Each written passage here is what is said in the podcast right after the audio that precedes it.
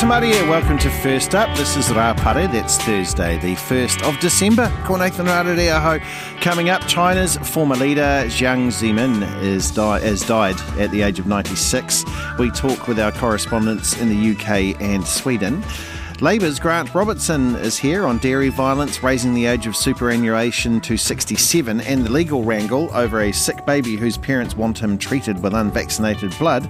We'll hear from a medical ethicist on that, and more than 33,000 Sydney siders gets their COVID infringement fines thrown out thanks to this man. It's ludicrous that it took going to the Supreme Court to get this whole ordeal even sorted out because the average person, like, no one can afford those kind of legal fees.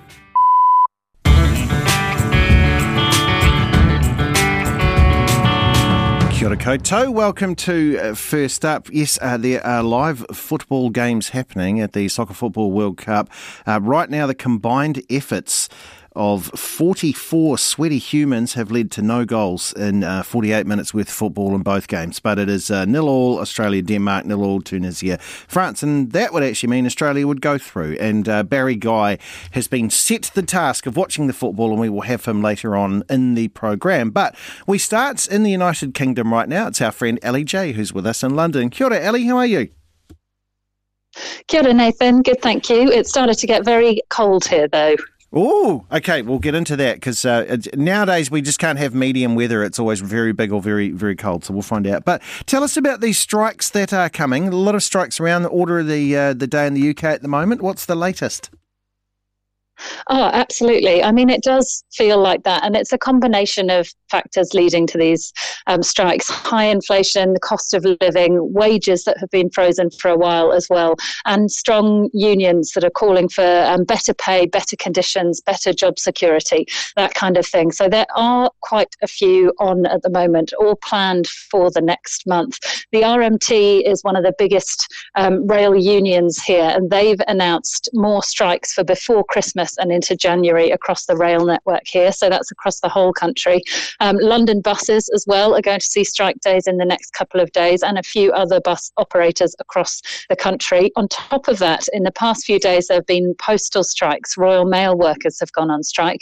Um, two days over the weekend. They're due to continue in the run up to Christmas, and they've just announced that there will be a strike on Christmas Eve as well. So they're telling people to um, get their Christmas cards sent, get their parcels sent well in advance. And we're hearing a lot from kind of small businesses and businesses that rely on that system to function in the lead up to Christmas. Um, just last night, too, we're hearing that ambulance workers will go on strike for the first time in 30 years. That includes paramedics, that includes the 999 call handlers as well.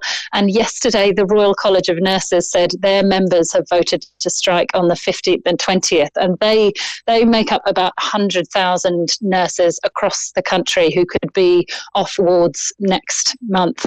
Also, I mean, there's more. The list goes There's on. more. There was a teacher strike uh, in in Scotland for the first time ever. University lecturers and staff too went on strike. Sixth form college teachers on strike as well. It really does feel at the moment like it's it's constant. I mean, RMT, they're the um, train union. They've blamed the government, saying negotiators, government negotiators, um, are making very little.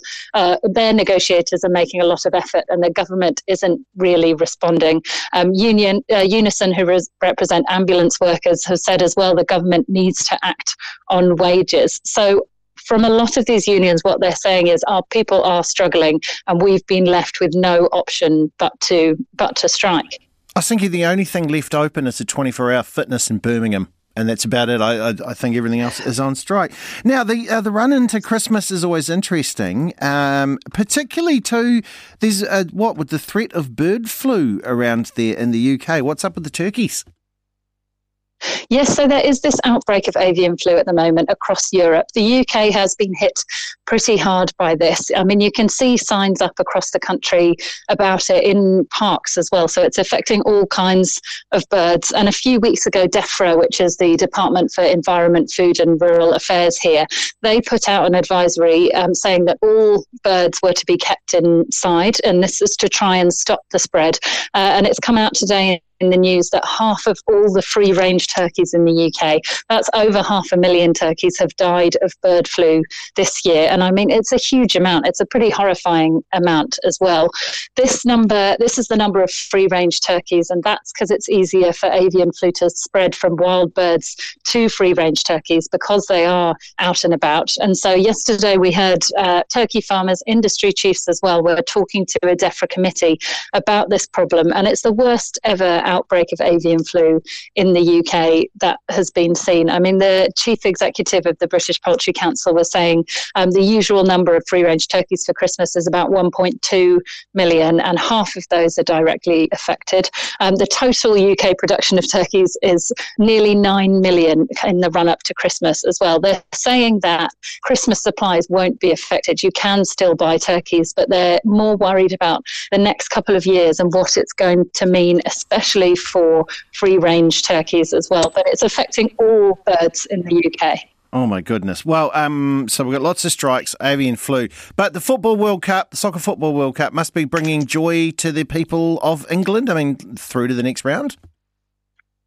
Yes, yeah, a little bit of joy. I mean, this was on most of the front pages this morning, a lot of t- TV screens as well last night. England were playing Wales, and that was the last match of the group stages for both teams. So England needed a draw to get through. Wales would have needed to win by four goals, uh, which they did not. I mean, England won 3 0.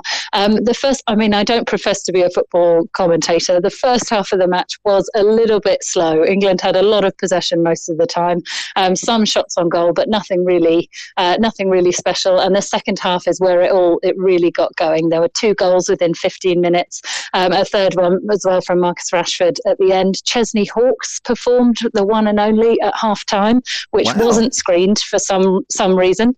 Uh, that did not appear on TV, uh, but it did on Twitter. And at the end, I mean, I think a lot of people even England supporters were, I'd say, sympathetic to the Wales team as well. It's the first time in, in over 60 years that Wales have appeared in the World Cup. The first time in World Cup finals matches that Wales and England have played each other. And the Welsh fans loved it. I mean, England will go through, they'll play Senegal on Sunday, but the, at the end of the match, seeing the Welsh team stand in front of uh, the Red Wall, they called it, all the Welsh fans who, who sang the national anthem to them, it was quite a lovely thing. It is quite beautiful. Uh, thank you very much, uh, Ellie J. And then Jack Grealish who is really one of the highlights of the Football World Cup. You've, his interviews are incredible. Said, "Yeah, we won that, and it's great, and we're the best thing since sliced veg." Um, so keep your eyes out for Jack Grealish. His um, his replies are quite something. It is 12 and a half past five. You're listening to First Up here on RNZ National. As you may have heard in the headlines, China's former leader Jiang Zemin has died at the age of 96. Jiang was in uh, charge, or she came to power after the Tiananmen Square protest protests in 1990. His death comes as China sees some of its most serious protests since Tiananmen, with many demonstrating against COVID restrictions. The BBC's Stephen McDonnell has this report. Jiang Zemin will be remembered as China's leader when his country rejoined the global community, a time of opening up and high speed growth. He was also known as a power broker, economic reformer, and something of an eccentric after the bloody 1989 crackdown on protesters in and around Tiananmen Square, China was ostracised internationally. In the aftermath, Jiang Zemin was chosen as a compromise leader in the hope he'd unify hardliners and more liberal elements. He prioritised market forces, giving China the highest level of per capita growth of any major country. But political reforms were put to one side, and he's been criticised for the mass detention of Falun Gong practitioners who were seen as a threat to the party. He was at the helm for the Hong Kong handover when China joined the World Trade Organization and when it was awarded the 2008 Summer Olympics. Whether it be playing ping pong, singing, or showing off his Hawaiian guitar skills, Jiang Zemin was a showman, in sharp contrast to the leaders who followed him. Excited! Too simple. Huh? sometimes naive.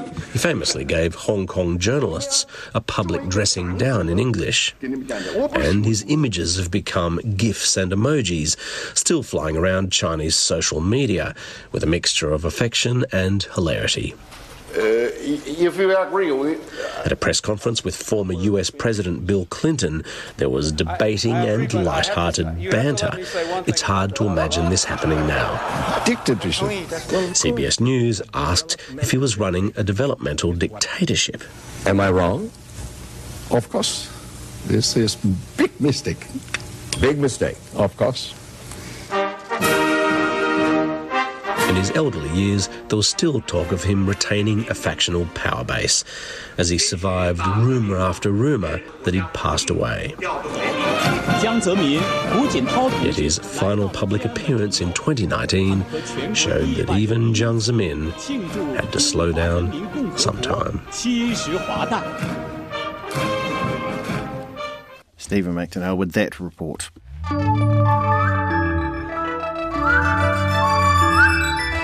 Quarter past five here at First Up on RNZ National with me, Nathan Rarere. News from Europe travels down the phone line from Anita Purcell Sherland and joins us here on the show. Kia ora, Doctor. How are you? Fine, thank you, Kira. Now, um, tell us about this. A number of European politicians have been accused of conspiring with Libya's Coast Guard. This would it's probably in relation to refugee boats, yes? Yep, a criminal complaint um, at the International Criminal Court is alleging that high profile politicians conspired with Libya's Coast Guard to illegally push back refugees trying to cross the Mediterranean Sea into Europe. Now, these politicians include the EU's former foreign policy chief, Federica Mogherini, Italy's current and former interior ministers, and the current and former prime ministers of Malta. The complaint was lodged at The Hague by the German NGO, the European Centre for Constitutional and Human Rights.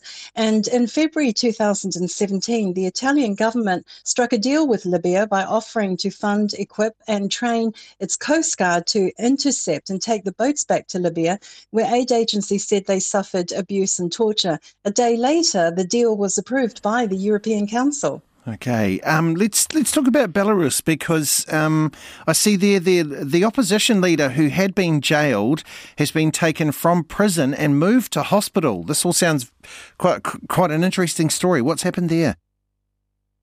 Well, we're talking about uh, Maria Kos- Kolesnikova. Now, according to a report, she was put into solitary confinement, and it's not known why she needed surgery. However, the 40 year old has been in custody since her arrest in September 2020. Um, at that time, the Belarusian security forces tried to deport Ms. Um, Kolesnikova to Ukraine after kidnapping her in Minsk, but she refused to leave the country, ripping up her passport at the border, and she climbed out of the car window. Now, her arrest came at a time of huge protests challenging the re election of the country's president, Alexander Lukashenko. Last year, Ms. Kolesnikova was jailed for 11 years on charges of conspiring to seize power, create a hardline organization, and call for action that threatened the security of the state. And she says that the charges were trumped up. Yeah, well, we'll keep your eyes on that one. Now, earlier this week, I found out that ciabatta bread is only 40 years old and was developed in response to the baguette, and the baguette has been given UNESCO, uh, UNESCO cultural heritage st- status, like they did with Rewena bread here. Yep, absolutely. It was announced on Monday. Um, UNESCO announced that it added artisanal know how and culture of baguette bread to its list of 600 other items, which includes things like, you know, the traditional tea making in China and the Korean masters uh, uh, mask dance known as talchum. Now, France produces some 16 million baguettes a day, but the famed loaf has been in decline in recent years as traditional bakeries struggle against the rise of things like large supermarkets and the increasing popularity of sourdough sourdough, I should say.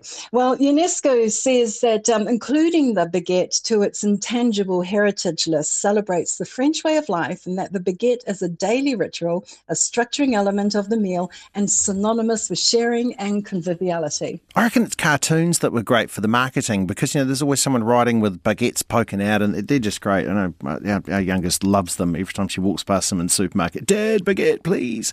Speaking of the kids, no, it's good I for the... the. agree with you. Yeah. uh, speaking of the children, let's let's have a look there in the in the Netherlands. I like this. They've introduced bike banks for children who can't afford bikes. Yeah, cycling is a way of life in the Netherlands, but in a society geared towards the bicycle, there's concerns about families who can't afford bikes for their children. Now, the cost of living crisis has resulted in a surge of families turning to bike banks to make sure that their children are not left behind. In September of this year, inflation in the Netherlands hit an all time high of 14.5%, while energy prices shot up 200%. The Royal Dutch Touring Club created the Bike Bank scheme, which volunteers in which volunteers refurbish discarded second-hand bikes into cycle path worthy condition, and demand for the refurbished bikes is soaring. Last year, one group in Amsterdam received more than 400 requests for help, and this year it has already had 1,200 applicants for second-hand bikes. Now, the Bike Bank project also doubles as a social enterprise, which offers teenagers who've dropped out of school the chance to learn a trade. And it also uses the skills and knowledge um, that retired people have to help the teenagers. Wonderful. Thank you very much. Dr. Anita Purcell Sherland with all your news from Europe, and she's out of Sweden. 20 past five. Nathan Rarere here at First Up on RNZ National. Before the end of the program, you're going to hear how 33,000 Sydney siders got their COVID infringement fines thrown out thanks to one man. And I'll tell you the birthday of possibly the most famous Hawaiian born singer. Well, local democracy reporting program time now. This morning, I'm sad. Uh, I'm a bit sad here with this one. It's going to be our last time that we get to chat with uh, Felix Desmarais from Rotorua, who's off to work at the Parliamentary Gallery. And I don't know if Felix will have time to look down to just these these ordinary people on the radio. But uh, good morning, Felix. How are you? Good morning, my old friend NATO. hey, now tell me about this. Yeah, you're always uh, doing plenty of great reporting, and, and we will miss that. But uh, congratulations on, on your new job. But um, just Thank tell you. us there, you've been covering the emergency housing situation in Rotorua, and it sounds like you found that there might be an end in sight to this widespread use of motels for emergency housing. What's going on there? yes, maybe. So, uh, what, what's going on is that the end could be in sight for the widespread use of motels for emergency housing in Rotorua. Um, so, the, the background on this is that um, our new mayor, Rotorua Mayor uh, Tania Tapsell, she met with uh, the Housing Minister Megan Woods in October, shortly after um, was elected. Um, and, uh, and that was along with some representatives from Te and Ngāti Whakaui. And in that meeting, she told the minister that she was really clear she wanted uh, an end to the mixed use of motels uh, in Rotorua. So that's where uh, emergency accommodation um, clients and visitors are side by side in the same motel. She also wanted a uh, sinking lid policy, which which would mean that for every person that left emergency housing in a motel, they would not be replaced. And she was also calling for better wraparound support for those people in the motels. And so out of this has come um, what's called a Rotorua Housing Accord, which uh, sounds very lofty. It basically means it's a, a proposed agreement between the government, iwi, and the council. Um, and it was discussed in late November. So we don't actually know what is in it yet. Um, but the there was some hints there in what Tanya has said she wants. And uh, the housing minister uh, has also told me that the proposed agreement builds off significant work already underway, and she's confident that she can substantially meet the mayor's objectives around motel use. Now that's th- at least that is promising there. So that the sinking lid there, that housing Mm. accord, that that's fine. That you know, look, this is what we would like, this is what we- you know, etc. And get that out there. But how likely is it to actually happen? Do you think? Well, I mean, it's looking far more likely than it ever has, I would say. So we won't know for sure until we find out what was in that accord, and um, and indeed, indeed, if the council even agreed to it uh, late last month there in November. Um, but you know, since this new council's come in, there have been a few more moves like this, and um, the big question, of course, is where the people in motels are actually going to live. Um, because, of course, according to, uh, and I think I've mentioned this on your show before as well, um, uh, the council commissioned a, an independent report at the end of last year, and it found that this town needs 10,000 homes by 2050. I mean, it even needs 3,000 by the end of this month. so uh, it's a real uphill battle here for everyone. I was going to go calm down. We've only just got Jib back. Um, I don't know if we've got, we've got that many there. So yeah, have they have they at least uh, fronted up or, or said you know this is a particular timeline that, that we would like to have it done by? Yeah, we do have a bit of an idea on that. So uh, the Mayor Tania Tapsell has said that an announcement is likely in December, and as I understand, it might be early December sometime. So at the moment, what's happened is the council's discussed it uh, in confidential because it is still a negotiation between the government, council, and iwi, and uh, they have decided whether or not they like it. They've gone back to the government and let them know how they feel about it, and yeah, we should um, we should have a clearer picture sometime this month. Wonderful. Felix, thank you very much. All the best uh, on the new gig uh, that you are. Felix uh, uh, with all the news out of Rotorua.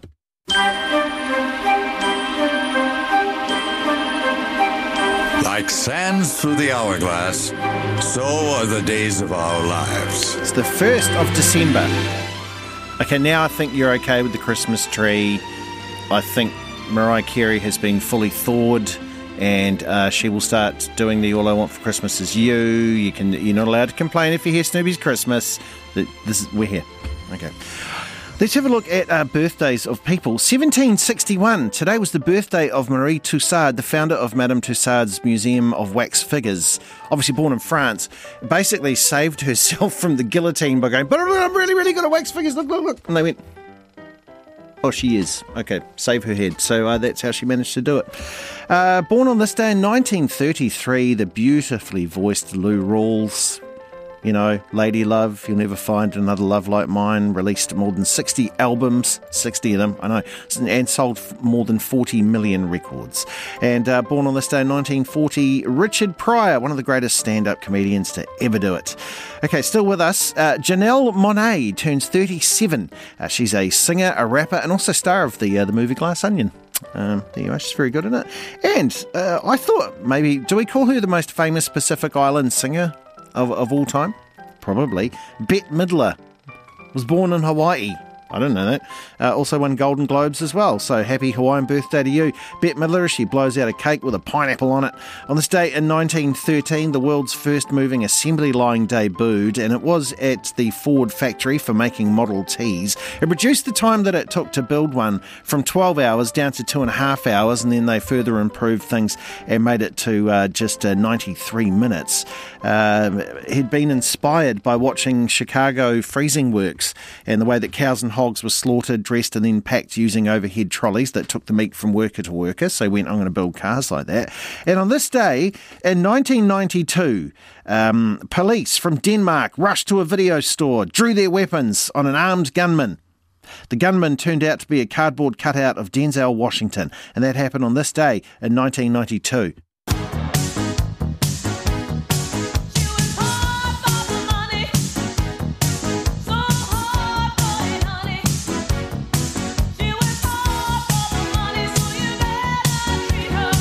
That happened in a flat I lived in. We had a uh, we had a Han Solo, and I used to forget about it sometimes. I would arrive home and do the just in the kitchen. It's always good fun. Uh, joining us now from the business team, it's Anan Zaki. Kia ora, how are you?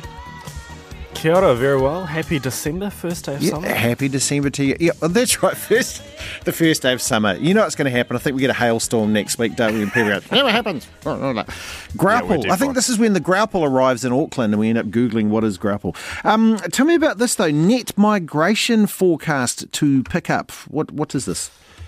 So, uh, Kiwibank uh, reckons, so net migration, uh, they reckon it's going to pick up next year, uh, which isn't far away now, being December. They say this should be seen as a good thing uh, for businesses crying out for staff. Uh, so, they've done some number crunching and they believe the tide has turned on the net annual outflows of migration. So, for the last wee while, we've had more people leave the country than those coming in. Now, Kiwibank are forecasting uh, net outflows, uh, so the more people leaving the country, to be just uh, 8,000 in September compared to 17,000 at the start of the year when we had a lot more people leaving.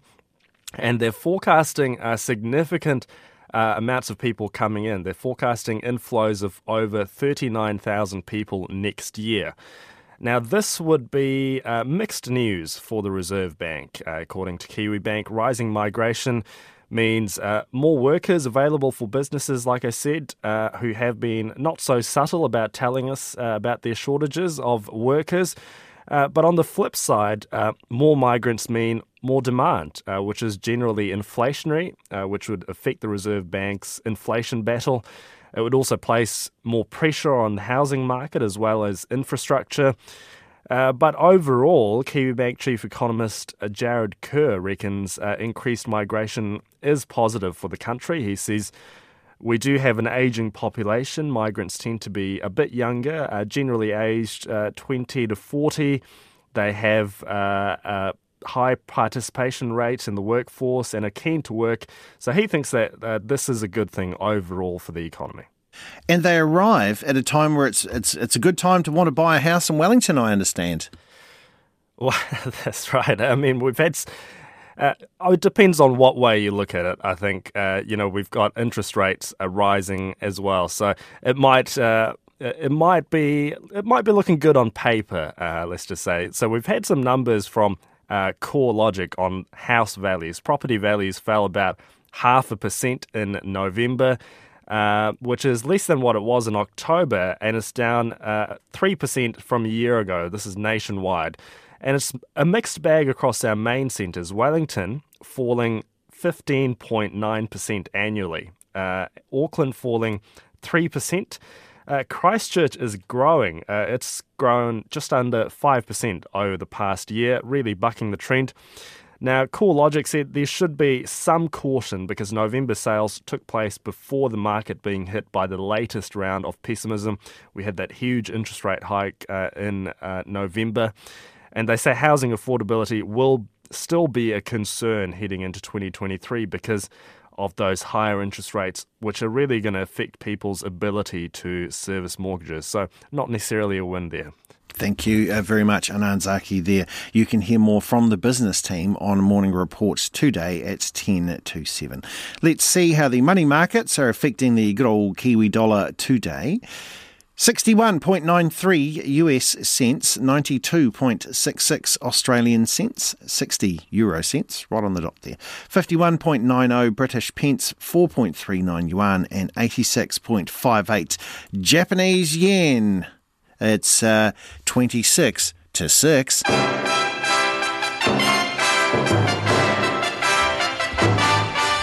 With us now from the RNZ specially built World Cup bunker, it is Barry Guy in charge of all, is, is in front of all the screens. He looks like a video referee. Kia ora, Barry, how are you? Uh, yeah, I'm good. Thank you, Nathan. How are you? I'm good. Set the scene for us. You've been watching these games that kicked off at 4 a.m. Tunisia versus France, Australia, Denmark. What stories That's do you right. have to tell? Yes, Group D. 15 minutes to go. Australia 1, Denmark nil. Tunisia 1, France nil. So it started off uh, before these uh, final group matches in Group D that France were on top, Australia uh, second, Denmark and Tunisia, and um, it's the same situation at the stage of who's going through. Tunisia uh, scored against France, who have rested about seven players, including um, Kylian Mbappe and Antoine Griezmann. They were both on the bench. Uh, uh, Tunisia scored in the second half, and that put them up into second spot, so they were going through. But then uh, Melbourne City striker Matthew Leckie a great finish from him in Australia. Um, started poorly against that uh, Denmark side, but they've grown into the game and um, are doing very well now. So Leckie scored Australia, one Denmark nil. So as I say, the standings now has France and Australia going through Tunisia and Denmark. Uh, missing out. So there's about 15 minutes to go in that uh, those two games. And um, later this morning, uh, we have uh, Poland against Argentina, uh, Lewandowski against Messi, and then Saudi Arabia against Mexico. And you would look at that groupings, and you'd think that well, Poland and Argentina are playing for top spot there. Um, but there is every chance that Saudi Arabia, who had that win over Argentina in week one, could um, you know uh, upset everything here with a victory over Mexico, and one of Poland and Argentina could miss out. So that's a, an exciting Group C coming up later this morning. So, um, as I say, at the moment, I'm rooting for Australia Yeah, let's get, let's get, those guys through to the next round at least. So it's pretty ama- It's pretty amazing when there is. There'll be. I mean, if they get through, there'll be footage in, on the TV later on tonight of you know people in Sydney with scarves on, jumping up and down, and I can't believe it. So that's good too. Oi, oi, that, oi. Yeah, but that's that. right. Yeah, yeah, yeah, yeah. well, especially they've got um, you know A League players Mm. competing very well there. That could be, you know, fighting for contracts uh, coming up in Europe and that sort of thing. So uh, that's um, it's good for the A League also. So um, come on, Australia! Yeah, and how incredible to think because I think, look, if Saudi Arabia win over Mexico, I've tried to do some maths here, and Poland and Argentina draw their game, Argentina's out. Yep they're gone yep. from the Football World Cup, yep. uh, which is quite incredible to do that. And Barry, can, can I just get you again to do uh, take me back to it's Sunday mornings, and I and I'm listening to the football scores on the radio. Can you just recap the scores that, that we currently have there, Barry? World Cup Group D: Australia one, Denmark nil, Tunisia one, France nil. Oh, beautiful. I was just waiting for the score from Scunthorpe. Thank you very much, Barry Guy, who will be uh, keeping an eye on all things football for us throughout the morning. Well, more than 33,000 Sydney residents fined for lockdown breaches have had their infringements overturned. Over 60,000 New South Wales residents were fined between $1 and $3,000 for COVID breaches, but the Supreme Court has ruled half of those were invalid because the notices did not provide a sufficiently detailed description of the offence. Leonard Powell spoke to the man behind the David and Goliath court case. Sydney was in the middle of big COVID lockdown, a lot of rules, couldn't really leave your house much, but for certain reasons, such as you know, outdoor exercise, or like just sitting in a park, that was okay. That's Sydney man Rowan Pank. The freelance audio editor, who was in a lockdown bubble with his girlfriend, ventured out for a walk to the park on August 7th, 2021, when Sydney was in lockdown. Decided to have a sit down for about 10 minutes, and a group of police officers came up to us and issued both of us with an on the spot $1,000 fine. I think the reasoning for, for that was that we weren't currently exercising. So I went back home and looked up the rules, and the government had clarified that being in the park for the purposes of outdoor recreation, such as sitting down, was okay. So I thought that the fine was invalid. Rowan contested his fine, but that review was thrown out. I kind of forgot about the fine, just didn't end up paying it. And then it gets into the enforcement stage where a few months later, suddenly they're threatening to take away my driver's license or garnish my wages, which is when I contacted the Redfern Legal Centre and found out that thousands more people had been dealing with similar situations of like unfairly given fines that didn't really have a reason. So Rowan and the Redfern Legal Centre put the wheels in motion to clear his name and get the infringements wiped. Police had told Rowan he had breached a public health order because he was sitting down and not actively exercising at the park. But in the days after Rowan's ticket was issued, New South Wales Health said sitting to relax could be considered recreation, and on more than 30,000 tickets, the Redfern Legal Centre found the reasoning was unclear. So many of them, the wording was really vague, so it was hard to even contest the fine because when you received it in the mail, you didn't even know what you'd done wrong.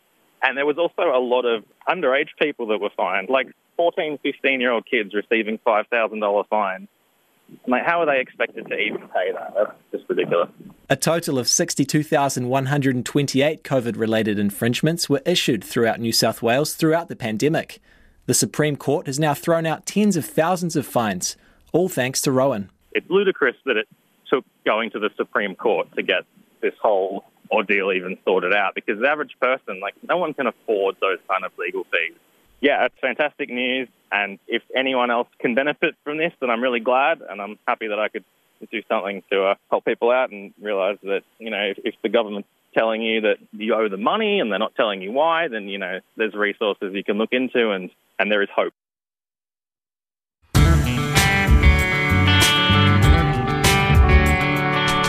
It is 19 to 6. I'm Nathan Rarere here at First Up on RNZ National. So, still to come, we'll look at this case, uh, speaking to a medical ethicist about the legal wrangle over the sick baby whose parents want him treated with unvaccinated blood. And we'll also speak to Labour's Deputy Grant Robertson on dairy violence and also this uh, idea that National has of raising the age of super to 67.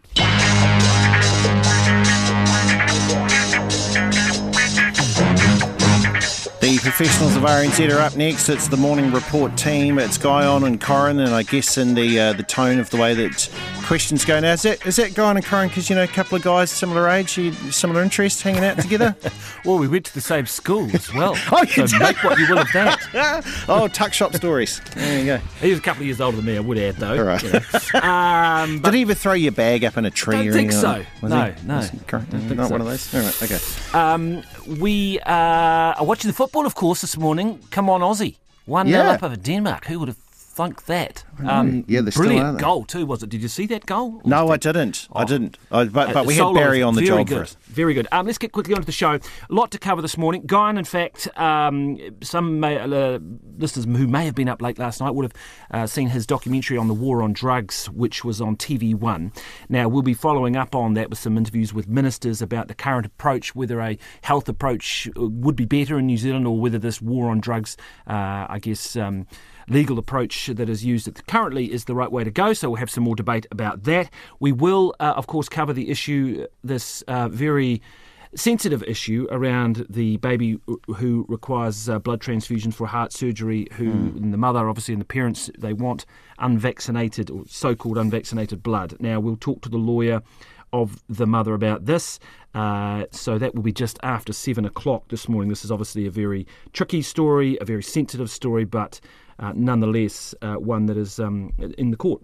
Uh, so we'll cover that, cover off all the football. Uh, we'll also talk about uh, Auckland's efforts to uh, find savings. The Auckland Council, Maurice Williamson, uh, uh, there's been some concern around the committee that's been set up to do that, whether they have anything uh, to do. And we'll talk to Damien O'Connor.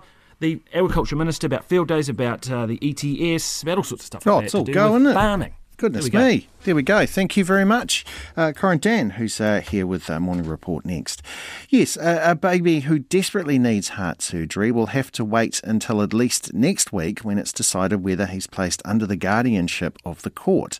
So the boy's parents are insisting that he only be treated with blood donated by someone who hasn't been vaccinated against COVID 19. Controversial lawyer Sue Gray acted on behalf of the parents at a hearing yesterday at, at Auckland's High Court, which was by anti vaccination protesters. I asked Deputy Prime Minister Grant Robertson how we've arrived at this place where people believe that someone who's had a vaccine is somehow contaminated. Yeah, obviously on the specifics of the case, it is before the court, so I'll I'll have limits to what I can say. But more generally, um, this is a product of the misinformation and disinformation that's out there. And it only takes a few minutes on Facebook or, or looking around the internet to realize that some ridiculous theories have got hold of some people. It's a real tragedy. And we've just got to make sure that we continually get proper scientific backed information out for people. As I say, I'm not really in a position to comment on the specifics of this case, but one of the great casualties of COVID has been the truth. And, you know, we have to work very, very hard to ensure that, that people have good quality information and, and don't fall down rabbit holes. I mean, I see that the baby desperately needs surgery, but is going to need for the, the High Court, as you said, to hear the full case next week before doctors can do what they need. That just seems too slow. Like, what if the decision needed is needed to be made in a matter of hours to save this baby's life? I would presume in circumstances such as that that the health authorities would make that clear to the court. I, I don't. I'm not familiar with the with the timings in this particular instance. It is very rare that a case like this ends up before the courts.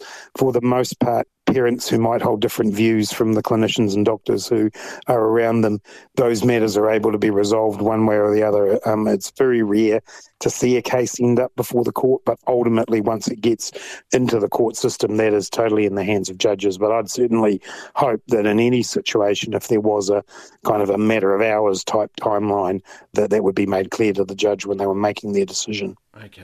Uh, let's, let's talk dairies. Matthew, one of our journalists, he visited a dairy this week. It's got 21 cameras, a cage surrounding the till area, it's got prison bars on the windows and doors, multiple buttons to activate fog cannons. Is this what all dairies are going to need to look like now? Look, it's it's a reality that if very sadly over the years, and it does go back a few years now, we've seen burglaries within dairies. More recently, obviously, the ram raids, which are starting to come down in terms of number. But there's a feeling of vulnerability among the community of people who work in in these retail outlets, particularly dairies. And so, therefore, they're going to want to protect themselves and protect them and their families' livelihoods. And so, it is a very sad reality that these kinds of measures are now being taken. As you know, we've come forward with some more resources to support more people to be able to give themselves that peace of mind. And in the end, nobody should go to work being fearful that they won't come home.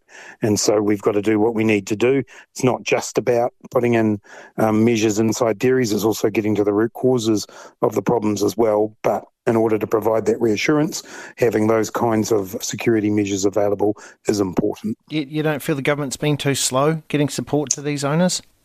I, don't. I mean, we've had over a thousand fog cannons that have gone in in recent times. And when we came into government, I'd actually remember it was one of the very early decisions we had to make was to change the criteria so that more people could access the fog cannons. There was pretty tight criteria the previous national government put in place. We expanded that. Obviously, we've then had the ram raid issues, and so we've got the process in place for the installation of bollards and other security measures. And then this week we've announced, you know, ramping up resources for both of that, plus a, a four thousand dollar effectively grant that that retailers can get to install the security measures they think they need. We've been moving with this issue. It was burglaries for a while, then it's ram raids. Now perhaps there's a concern again about burglaries. So we're trying to make sure that the system can adapt to be able to provide these people the support that they want and need. Mm. Let's look at something different here. National's policy on superannuation, they've said they'd quite like to get to that to raise the superannuation age to 67. What, what do you make of that? Well, that's not Labor's policy. In the past, we have had, going back a decade or more, we did have a policy to do that. But the more work that I've done on that issue and the more I've looked closely at it, the more I'm convinced that we can and should keep the age at 65 there are particular groups of people who struggle in their working life to even make 65. And here I'm thinking about people in manual labour jobs. We also know that there are life expectancy issues with, with some populations. We know that Māori and Pacific populations are less likely to get the full benefit of superannuation. So our view is it's a, it's a cost, but it's a cost that's about people having dignity in retirement. What disappointed me about Mr. Luxon is he just seemed to brush off those concerns and, and I think his priority are all the wrong way around. He still really does want to give a tax cut to, to wealthy people, but but take away a bit of a lifeline for some people who don't have the resources of their own to get through retirement. So I think his comments are pretty misguided here. Are you surprised that he went on an interview with Morning Report and didn't actually know how much the superannuation payment is each week? Well, you would have thought he would have prepared for that. Sometimes it's not easy to remember the exact dollar number of these things. But if you're going to go on and, and talk about an issue like superannuation, then you should be prepared for that. Certainly when you're in government, I can tell you that it's something that comes up a lot because it's still not a huge amount of money. And a lot of people would like to see it be more. I think it's increased about 18 percent since we've been in office, and that's still tough to get going on. It was it was originally set as a rate many many years ago on the basis that people would would have a mortgage free home, and of course that's not the circumstances for all retirees anymore either. So we look to see how we can increase that. We obviously brought the winter energy payment and that goes to um, retired folks as well. So we're doing our best to try and look after people, but um, the amounts of money involved here are large government, but relatively small at an individual level. Let's just get out of here on work perks. I see that Mr. Luxon is essentially charging taxpayers $45,000 a year through renting his own electorate office back to Parliament. However, on your side of the, the, the thing here, Tracey McLellan, Jenny Salesa, uh, Nanaia Mahuta, although I see the Minister Mahuta's case, it's owned by a trust, so she doesn't actually direct um, directly benefit off that. Off this, it doesn't look like a good optic. Will you be telling them off? Uh, look, this is it is something that's within the rules, and each MP has to judge for themselves how that works. My understanding of the two Labor MPs is that the facilities are rented off the party; they're not rented off the individual MP. So, yes, I accept that there's an indirect benefit there to them in the sense that the Labor Party benefits. If I'm recalling correctly, Mr. Luxon himself owns the property, and so that's a, a slight distinction. The reality is they are you know, within the rules, and each person has to judge whether or not that sits well with them. As I say, I think Mr. Luxon's circumstance might be different again, the Labour MPs. It's Deputy Prime Minister Grant Robertson. We just wanted to have a, a closer look there at the story there, as you've heard uh, throughout the news and the program this morning about the baby whose parents won't consent to blood being used in a in surgery he requires unless it's taken from someone who's had the uh, who hasn't, sorry, I should say, had the COVID nineteen vaccine. Joining us now is Dr. Monique Jonas, who's an ethical theorist specialising in healthcare ethics and who's based at the School of Population Health at the University of Auckland. Thank you very much for joining us, Doctor. What what considerations will the court need to take into account here? Well, when the court looks at cases like this, they really focus specifically on the child's best interests. So they won't be looking at the parent's best interests, they will be looking at what's best for the child. And they, they don't just look at the child's uh, clinical interests, what's good for their health. They also look at um, the child's relational interests their interests in having their relationships with their families and, and, and their emotional interests and their developmental interests more generally. So it, it's a it's it's quite a narrow view that the the um, courts take just on what's good for the child. Okay, and they always look for precedent in cases. Is there precedent for a, for a case like this? Well, I haven't seen a case come through the New Zealand courts involving um, COVID and refusal or vaccinations and refusal of um, blood transfusions or a desire to kind of control um, how those are given. But there is precedent around refusal of blood transfusions for children, and that really uh, comes from refusal for religious grounds. And so there's been a number of cases along those lines. Uh, so I'm expecting that the courts will see this case in the context of those precedent cases. Just wondering here, while we wait for the, the High Court, because they won't get to hear this case until next week, what if this child who, who could die in a matter of hours, uh, you, mm. you know, hmm. gets to a very serious case? What will happen there? I mean, if it if it came to be the case that the um, surgery had to be given urgently before a court hearing could happen, and court hearings can happen very very urgently if necessary um, then then I expect that the clinicians would do what they regarded to be in the best interests of the child. And you know, we do do that sometimes. So, for instance, if um, you know, in, in, the context of a road traffic accident, when treatment has to be given um, or the child will die, then uh, the clinicians do have the authority to make those decisions in the moment. But of course, they don't want to do that or act outside um, the parents' views without the permission of the courts. It sounds like a highly emotional case too. This this takes some fortitude, doesn't it, from the courts? Well, it does. I mean, you know, in New Zealand, in our, our system, I think that clinicians work really hard to try to sustain good relationships with families so that things don't end up in court. Um, and so, yeah, we don't have a ton of cases along these lines because of that. And I think that's a really good thing about our system.